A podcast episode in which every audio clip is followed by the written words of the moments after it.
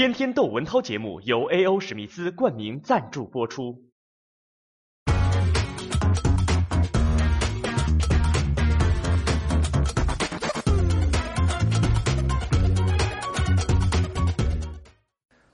我今天注意到一个小公务员自杀，现在公务员自杀的也不少，但是他这个自杀呀，细节让我觉得瘆得慌。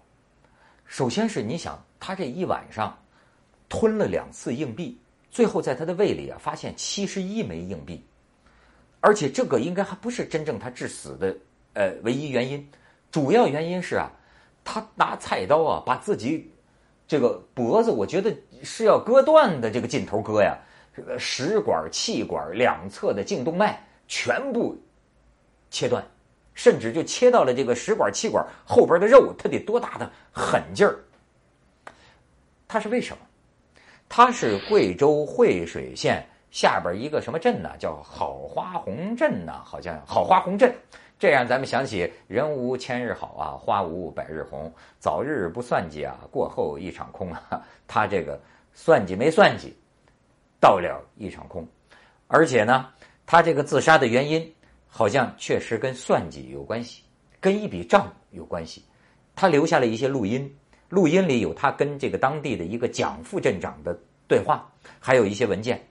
他跟他老婆，他临死前跟他老婆说：“他说这个蒋副镇长找他谈话。”说呀，这个这个副镇长跟别人合同挪挪用公款这么一笔数，这个镇长啊想让他栽赃给他，让他做假账，他不肯做假账，于是这个副镇长就只好啊把这个吞吞的这个钱呢给吐出来，而且这个镇长还真的打了十一万几千块钱，已经打给了他，已经打给了他，所以他跟他老婆说，他说因为我不肯做假账。我肯定得罪了这个副镇长，这个副镇长接下来肯定要对我不利。当然，这事儿出来了，这个副镇长现在正在接受调查。这个副镇长接受过记者的采访，说：“他说我以党性保证，我绝对清白啊！他是我关心的下属，是这是他自己的账目出了问题，我呀是帮他找辙呢，我帮他找办法。他这个账目管理不清，哎，是他的问题。”我绝对清白，肯我愿意接受上级调查。好，他现在就正在，可能停了职了，正在接受调查。那么这个事儿，让我首先想到一个象征。你看，过去就要讲吞金自杀，你看他一晚上两次吞这个七十一枚硬币，干什么？哎，这个副镇长照他所说，这个副镇长可就真的是要让他吞下一笔数啊。吞下一笔钱呢，不是吗？所以你看他自杀，他真的是吞下一个吞下钱呢。当然，这个是咱们的文学想象。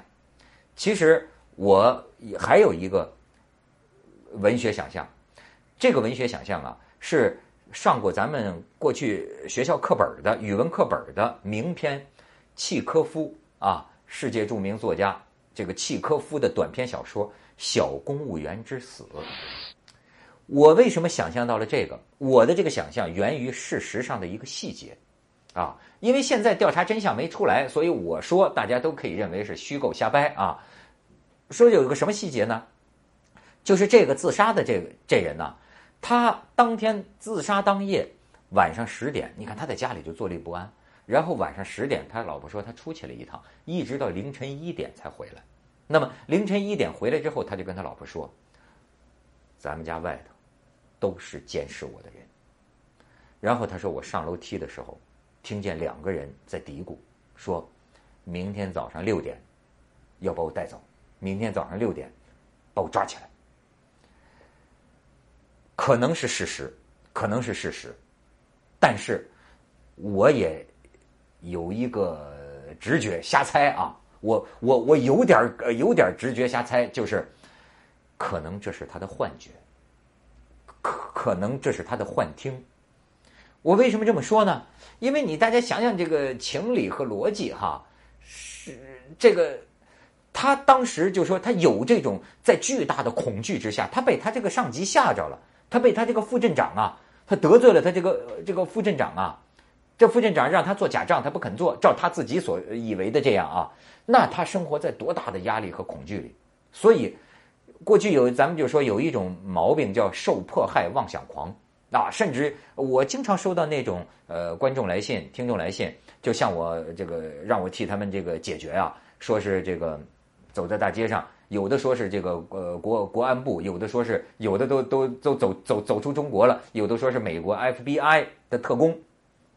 这是我经常见到的一种一种来信，就是在他脑子里安装了一个东西，他每天大街上无论什么时候都能听见他脑子里有人对他说话，甚至他听见啊有人想要怎么怎么谋杀他，或者呃命令他到一个什么地方去等等啊。当然，这个自杀的这个人，他是不是这种情况？我绝对嗯不能做结论，我只是说啊，他的这种疑神疑鬼啊、草木皆兵啊，让我想到这种心理上的这种异常的情况，而且就他的这种这种呃这种，他以为他听到了两个人说明天早上六点就要把他带走，你看明天早上六点半把他带走，他最终死，他一晚上好几次想死，老跑厕所，最后六点，他们家里人听见厕所里。反锁了的厕所里传来那个菜刀掉地下的声音，当啷和菜刀削削自己、割自己的这个削东西的声音。然后呢，强行撞开门，发现他已经死了，菜刀就在地上。你看，我有理由猜测，他以为早上六点半他就要被人抓走，于是你看他最后挪到拖到六点，他说我是非死不可了，是不是这么个想象？我说我为什么想起这种？极大的恐惧啊，极大的恐惧让我想起那个小公务员之死。你记得那个课文里讲什么？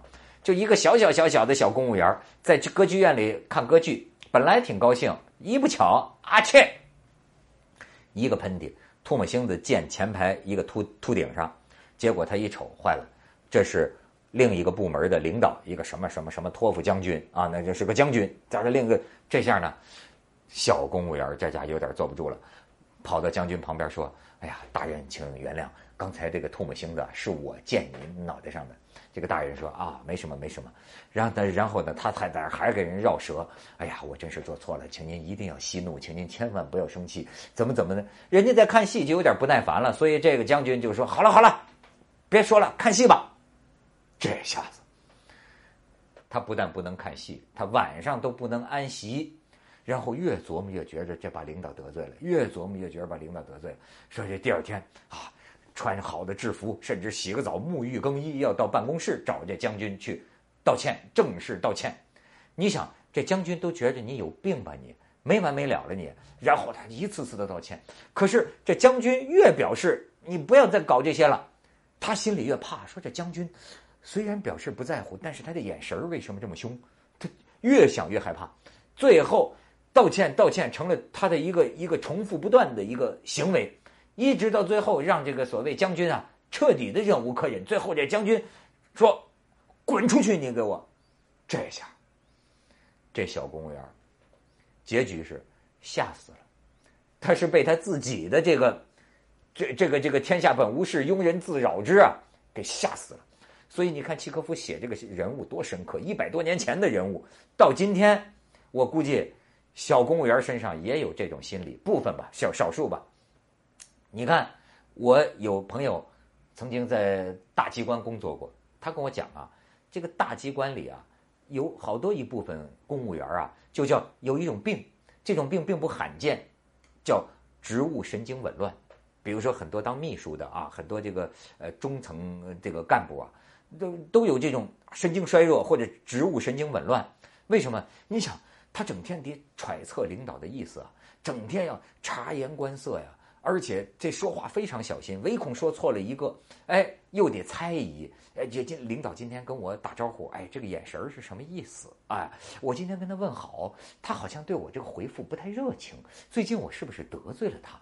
哎呦，你想这长期在这种情况下，这个工作呀，个别吧，心理本来就比较弱的人。很容易像这个小公务员一样，哎呦，这个这个这个越发的放大这种受迫害的妄想。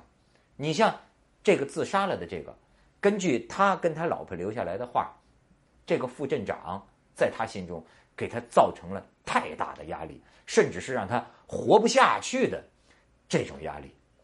这会不会也是咱们中国当代版的一种小公务员之死呢？